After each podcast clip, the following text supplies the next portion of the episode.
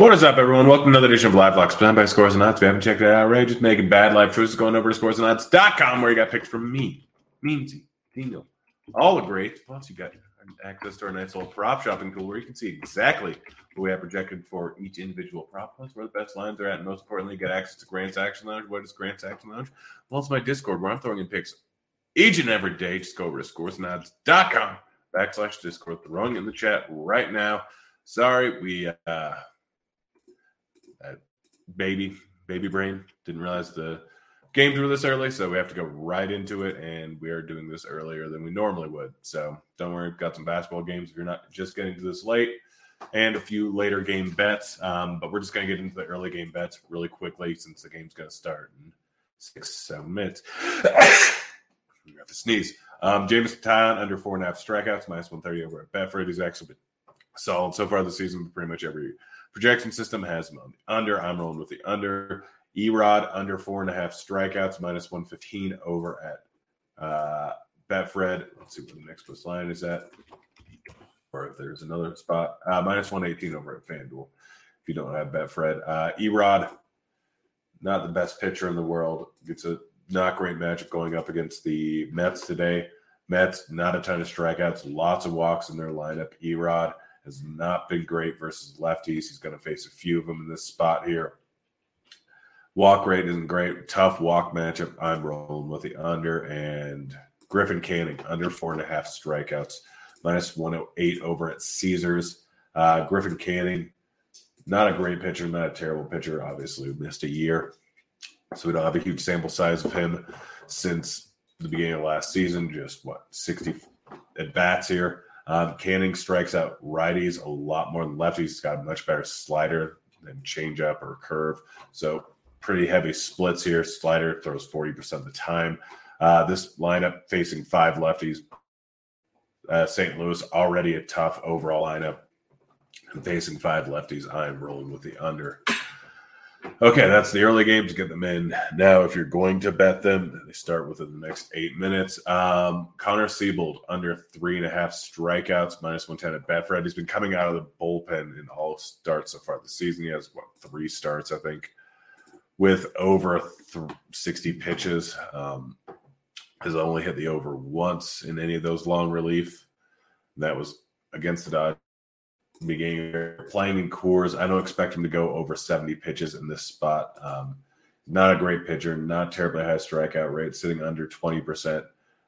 Decent strikeout matchup, but again, it's Coors. Um, plus, lots of walks in this Milwaukee lineup. Pitch count's going to get a little higher. I won't be surprised to see him go three innings. I don't think he gets to three and a half Ks.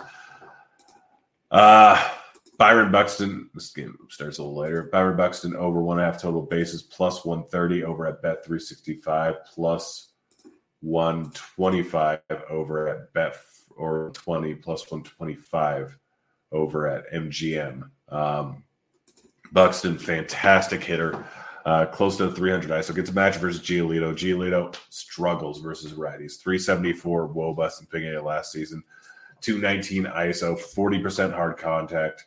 Buxton, decent chance he gets a home run. If you want to bet the home run, that's fine. Massive, massive, massive fly ball rate, sitting at 51.7%. Big hard contact, 41.2%. Guy is really good. Great matchup going up against a reverse splits righty. I am rolling with it. That is baseball. Got some basketball picks. Jordan Poole over 14 and a half points, minus 110 over at Betfred, minus 115. Most other places, Poole, we saw play 30 minutes in the last spot. We have a project for 16.39 points in this spot. That's 115 FanDuel. There it is. Um, Poole averages over 20 points per game um, on the season. Jordan Poole is not a great player, has not been great, at least, yeah, 20.4 points per game on the season, averaging 30 minutes. Last series did not get a ton of run, did not have the over on this very often. Um, just three out of seven games, or three, yeah, three out of seven games. But he's four for four on the playoffs, coming off a 21 point game, I believe. Uh, he did shoot very well from beyond the arc, but I think he gets a decent amount of run in this spot again. I'm rolling with the over. LeBron James consistently been under 25 and a half points. I'm taking it minus 108 over at Caesars. LeBron has been good so far in the playoffs, but he hasn't been normal LeBron. He's not scoring a ton. He left it all up to James and Russell and everyone else on the outside. Um, last game only ended up with 22 points, but look at this game log. He's only hit the over at this number once 21, 28, 25, 22, 15, 22, 22. He's been consistently on the under, not taking a ton of shots any given game. Again, he's been doing a ton otherwise, getting blocks, getting a ton of boards, pretty much 10 a game. 11 a game. But the points just haven't been there. He has other guys to rely on. I'm rolling with the under. Andrew Wiggins been really solid so far in the playoffs. I'm rolling with the over 25.5 points, rebounds, assists, minus one to nine. Over at Caesars. Um, he's been solid so far in the playoffs, had 17 plus in every game, I think two um, so far in the first maybe one game. Um, getting seven to 10 boards most games, getting a few dimes this line's just a bit too low. That's it.